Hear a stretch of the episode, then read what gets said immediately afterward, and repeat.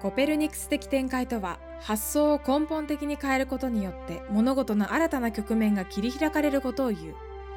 これは地球が宇宙の中心であるとした天動説が一般的であった16世紀に地球が太陽の周りを回っているという地動説を唱えたコペルニクスになぞらえた言葉である。この番組は理系女子誠と文系女子みずほが宇宙をゆるーく楽しく分かりやすく語るポッドキャスト番組です。くすっと笑えてちょっと宇宙に詳しくなれる。コペテンナイトはあなたの知的好奇心を刺激します。この前の部分月食見た？いやそれがさ全然見てない。なんかやってるのは知ってたんだけど。やってるって何？何？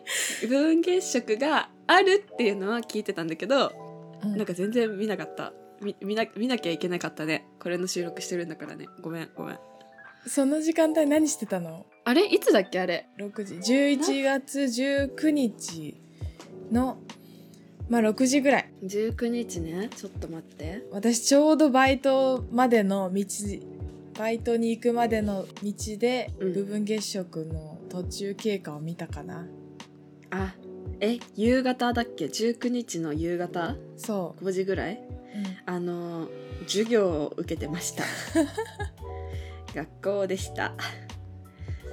ビルビルの中から月見ればよかった。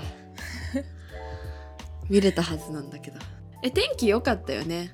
よかった、ね、東京は天気良かったよ。うん。うん。だから多分見れたはず。全国的に割と見れたんじゃないかああそうなんだ。よかったね、っていうかさあの部分月食。月食ってさなんとか月食ってつくの何種類あんの？2種類だね部分月食か皆既月食か、あー二択なのね。あの日食の方はうん。火を太陽を食う方の日食の方はあはい。太陽空をはい。皆既日食金環日食部分日食で3つある。3つあるんだ。うん、そう。だけど月食は部分月食か皆既月食かの2種類で。うん。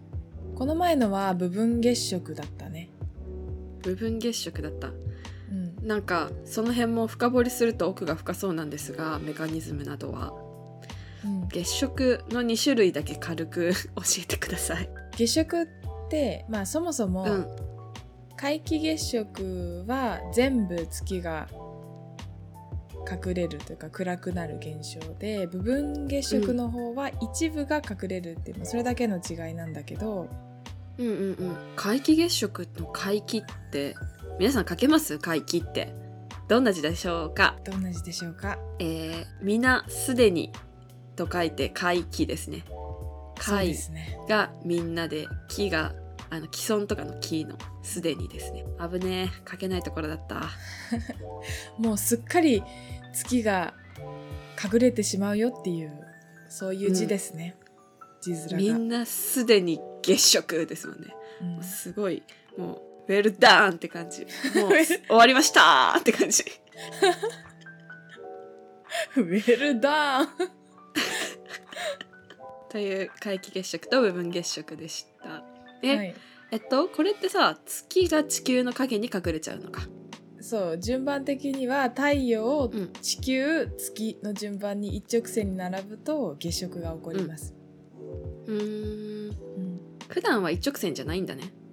そうだね。へえちょっとこの月地球の影に入らないところに月がいるって感じかな、うーん。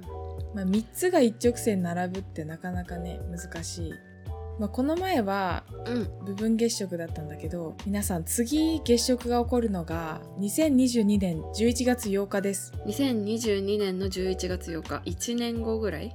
そう月食ってわりかし1年に1回か、まあ、それくらいに起こる現象です。へえ1回か2回、まあ、お起きない年もあるけどスパン的には半年から1年に1回起こる現象で逆に日食は太陽が隠れる方は全然起こんない、あそうなんだ。うん。次の日食は30年2030年6月1日、あら。うん。じゃあお手頃な月の月食で楽しみましょう来年は。うん、しばらく。日食確かに日食の時はもうちょっと大騒ぎするもんね、そうだようん。日食の方が確かに派手な現象だよね。みんなこうなんか遮光グラスみたいなやつで太陽見上げるもんね。そうそうそう。え見上げた見上げた。私小学校の時さ小学校のプールで見てたもん。プールで？プールで見てた。なんかねプールの時間だったんだよね多分。うん。なんだけどあの遮光グラス配られてどうせみんな外いるんだからみんなで見るぞってうん。見た覚えがある。そうだよね。いつもだってまあ月はさ欠けたりするのが当然だと思ってるからさ。そうだね。でも太陽は欠けないもん普段。うん。その辺特別感あるね。あそうだそうだ。その次の月食が皆既月食だっていう話で。はい。皆既月食って赤くなるのよ月が。へええそうなんだ。そう。え見えなくなっちゃうんじゃなくて赤くなるのね。そう隠れて隠れてでぼやーっと明るく光る。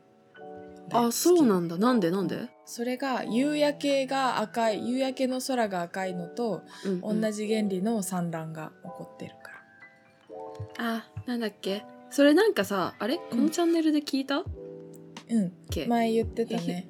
ね前言ったね。だけどえっとあんまり覚えてないや。ごめん。そもそも産卵って大気中の分子の大きさと同じくらいの波長の光が産卵されやすいんだよね。うんうん。でその時に、えーとまあ、その前提があってその上でうん。太陽の光が地球の大気を通ってくるじゃん。うんうんうんうんうん。でその地球体大気を通ってくる。通ってくる時に青い光が波長が短い光が産卵してしまって、そのうん今太陽地球月の順番に並んでて太陽太陽と地球の大気の距離が近いじゃん。地球の空気の大気の層を通ったうん、光でそれで青い光だけ産卵して赤いっぽいのだけ残った光が月に当たっちゃうのか地球越しに。そうだ。ああた地球太陽地球月って並ぶからこう地球の大気っていうこうフィルターじゃないけどレンズ越しの光だけ月に当たっちゃってうん、赤っぽくなっちゃうと。そいう感じか？うそういう感じです。そういう感じか。うん、夕焼けも太陽のその高度が低くなってうん。で私たちの目に届くまでの光がもう早い段階で青い光が散乱してしまってあ赤い光だけ残るから、夕焼け赤く見えるので、まあ、それと同じ原理で皆既月食は赤いと。だから次の2022年11月8日には赤い月が見られる予定です。ということで、ん。それはぜひ見ます。はい、今回の反省を生かして見ます。あー来年のその時期何してるかな？就活終わってるといいな。終わってるでしょう。さすがに終わってるよね終わさってるよ、すがに終わってるよね。うん、留年してないといいな。はい。てなことでした。さあ今回は月探査。え？月探査？前回までで月の出来方とかを見ましたね。そうですね。よし。じゃあ今日は気になる月探査ということでお願いします。はい。月探査最近皆さん宇宙開発のこの状況を見るにあんまり月に行ってない感じしません？えっと大半の人間はあの今の月探査の状況どうなってるかなって常に考えて生きてないと思います。あそっか、はい。最近やっぱ火星によく行ってるなとかあああるじゃないですか火、星よく行ってるなとかあるんだ。うん、小惑星行ってるなとかあるんですよ。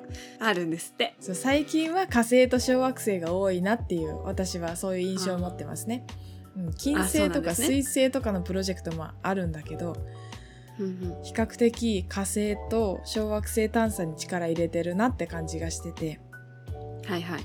で月探査ってなんかし尽くされたじゃないけど一旦この、収まったんだよね。月探査の流行が。へえブーム去ったんだ。そうまあアポロがねアポロ計画が終わったからアポロ計画聞いたことありますよね聞いたことありますね。歌にもなってますね。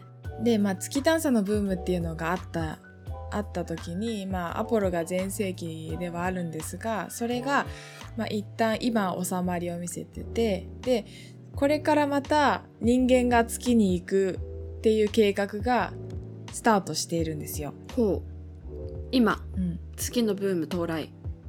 もうちょっと後だね。はい。2030年とかそれぐらいに月のブームがまた来ます。月に人間が行くあら。計画があって第2波が。2030年ぐらいに、うん、第2波が来る予定です、まあ、まだどうなるかわかんないけど来る予定です。で今回はその第1波アポロ計画に全盛期を迎えた月探査の第1波についてその歴史とまあそのななんでまずそもそも人類が月に行こうと思ったのかとかっていう話をねしたいと思います。おお気になりますね。なぜ第あ月探査の第1波とそもそもなぜというところで。ちょっと政治的な話が絡むというかうん。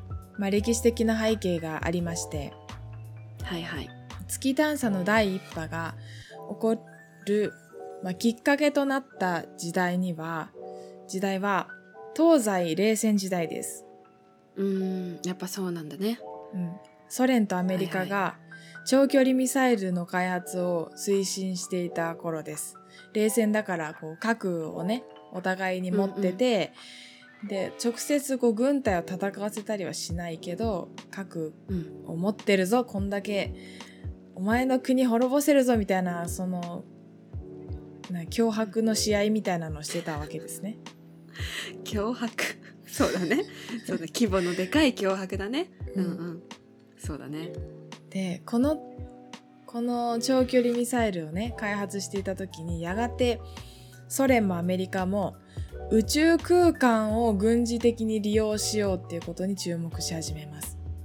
うーん。いきなり規模がでかくなりますね。うん例えばその、まあ、ミサイル開発してたからミサイルを撃ち落とす時のその制御技術とかも開発されてたし、へえそもそもミサイルとロケットってまあ紙一重なのでその打ち上げ技術とかね制御技術とかまあいろいろまあコストの削減とかも多分開発が進んでいてでその時に相手国を空から宇宙から見張ろうとかそういったまあそういった思考になってくるんですよ。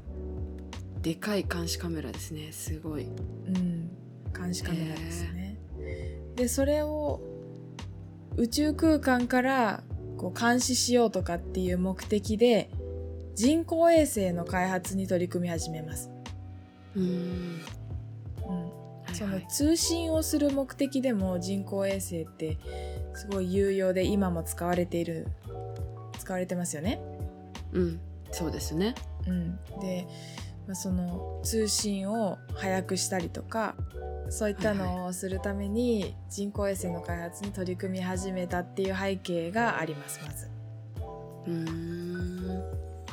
それはえっとアメリカもソ連も両方どまあ同時進行だよねきっとうん、こう切磋琢磨じゃないけどいいきいい言葉で言うと切磋琢磨して。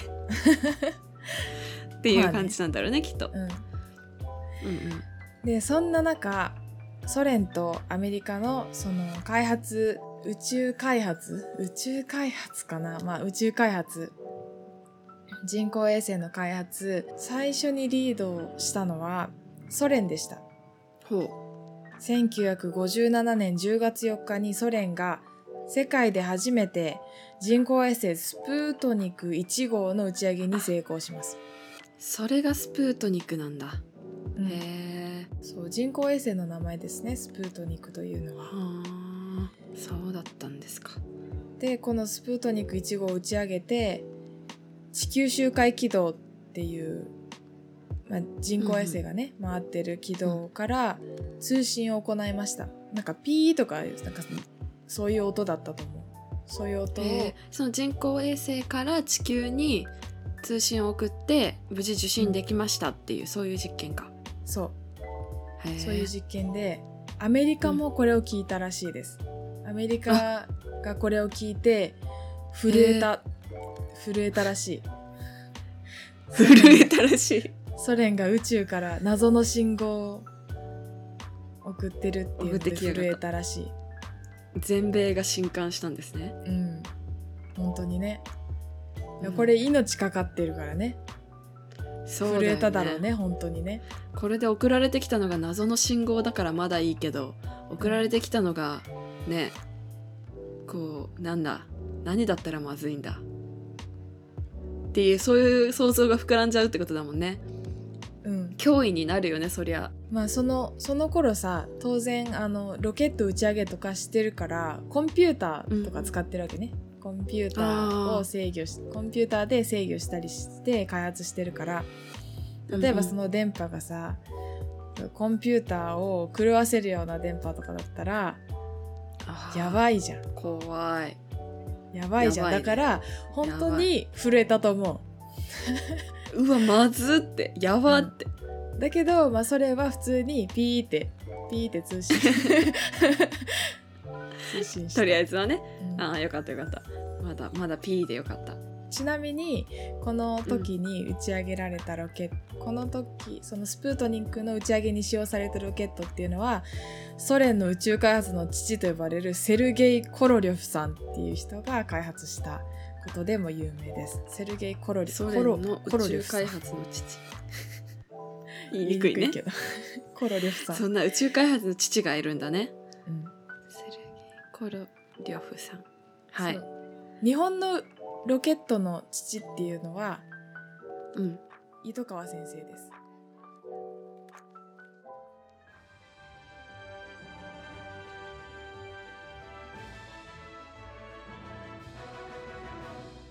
番組の感想や私たち2人へのメッセージはコペテンナイトアットマーク Gmail.com COPETENNIGHT アットマーク Gmail.com またはツイッターでハッシュタグコペテンナイトをつけてつぶやいてください。お待ちしています。